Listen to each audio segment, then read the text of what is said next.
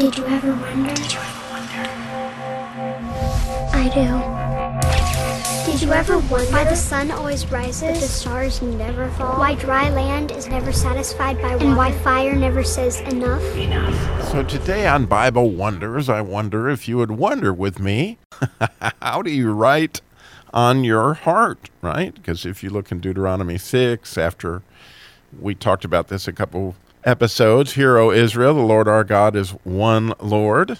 And then it says, And you shall love the Lord thy God with all thine heart, and with all thine soul, and with all thine might. And then it says, What we're going to talk about today is, And these words which I command this day shall be in thine heart. Well, really, really fun to look at that verse in Hebrew from my perspective. Because writing on our heart is not something that we're just inherently know how to do.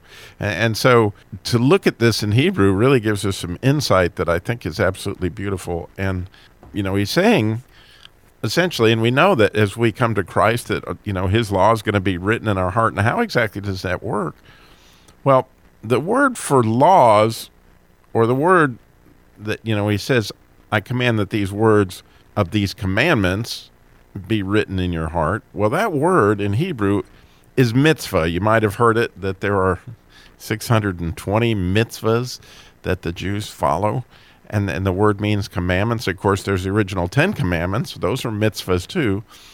But the word mitzvah is just a, a phenomenal word. And I thought if we spent a little time on it this morning, it might help us to see how we actually write these on our heart is to actually know what we're writing on our hearts, which are literally mitzvahs. So the beautiful thing about the word mitzvah is you can hear that mum sound.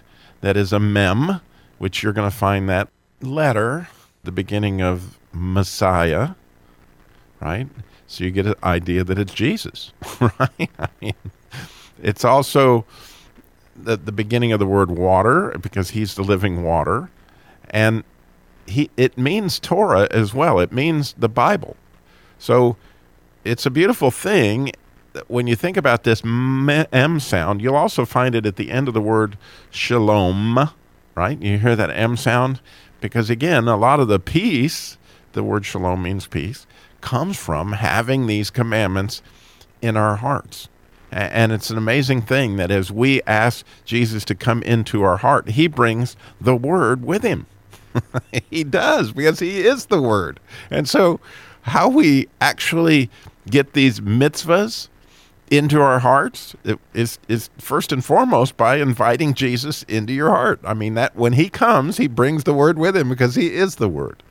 And he is the living water. So you get springs of living water they're going to come out of your heart, right? And the woman on the well as he explained that. So it's absolutely beautiful that the beginning of the word command is in fact Jesus the letter mem and, and and all the things that he is. So that gets us in our gets him in our heart. The next letter I just this time of year just wows me because it is azadi, which we've talked about before, means tree, but it also means righteous. And, and so you know Jesus died on a tree that we would be righteous, okay? And so these commands are what brings righteousness. And, and, and so Jesus, right, when he comes in, he brings his righteousness. You put on the, the breastplate of righteousness. That's a azadi. And that's that letter. And when you look at it, it, it looks like a tree. It literally does. The word tree begins with that letter zadi as well. So it has everything to do with a tree always points at a right angle, right? It's trying to get to the sun.